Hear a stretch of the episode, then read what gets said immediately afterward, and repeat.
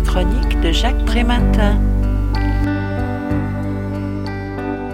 Dans son style inimitable, mélange à la fois de récits insolites et de références fort bien documentées, Malcolm Gladwell nous propose une fois de plus dans son livre Nos points faibles sont nos meilleurs atouts une démonstration lumineuse, s'attachant cette fois-ci à illustrer une thèse qui lui tient à cœur, ce ne sont pas toujours les avantages qui produisent les plus belles réussites à travers une multitude d'exemples qui nous font voyager de l'histoire mythique de David et Goliath au bombardement allemand sur Londres, en passant par les écoles supérieures les plus réputées, l'histoire de vie des hauts responsables politiques ou encore le nombre d'élèves par classe, l'auteur se plaît à faire l'éloge de la fragilité. La sagesse populaire veut qu'une faiblesse constitue un écueil, qu'il est préférable d'éviter, une épreuve qui ne peut que faire empirer la situation.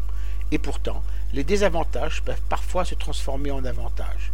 Ainsi, c'est une erreur de croire que les expériences traumatisantes ne peuvent que compromettre l'avenir ou qu'un handicap vécu dans l'enfance bloque inévitablement le destin à l'âge adulte.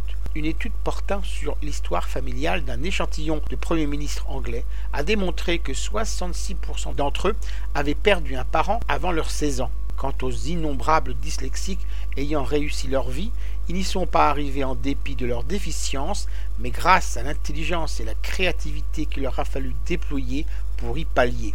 Si les enfants prodiges émergent des familles aisées, les génies sont le plus souvent issus de milieux aux conditions de vie bien plus défavorables. On conçoit trop souvent certaines conditions comme utiles et profitables en passant à côté d'autres jugées trop rapidement comme peu favorables alors qu'elles rendent plus forts et plus sages.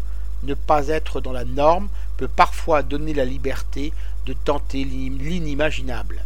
Je rappelle le titre de l'ouvrage de Malcolm Gladwell, Nos points faibles sont nos meilleurs atouts. L'ouvrage a été publié aux éditions Flammarion en 2014 et est vendu au prix de 17,90 euros. Vous pouvez retrouver le texte de cette critique dans le numéro 1178 de Lien Social. Il est consultable sur le site du journal www.lien-social.com ou sur mon propre site www.trématin.com. Je vous dis à très bientôt.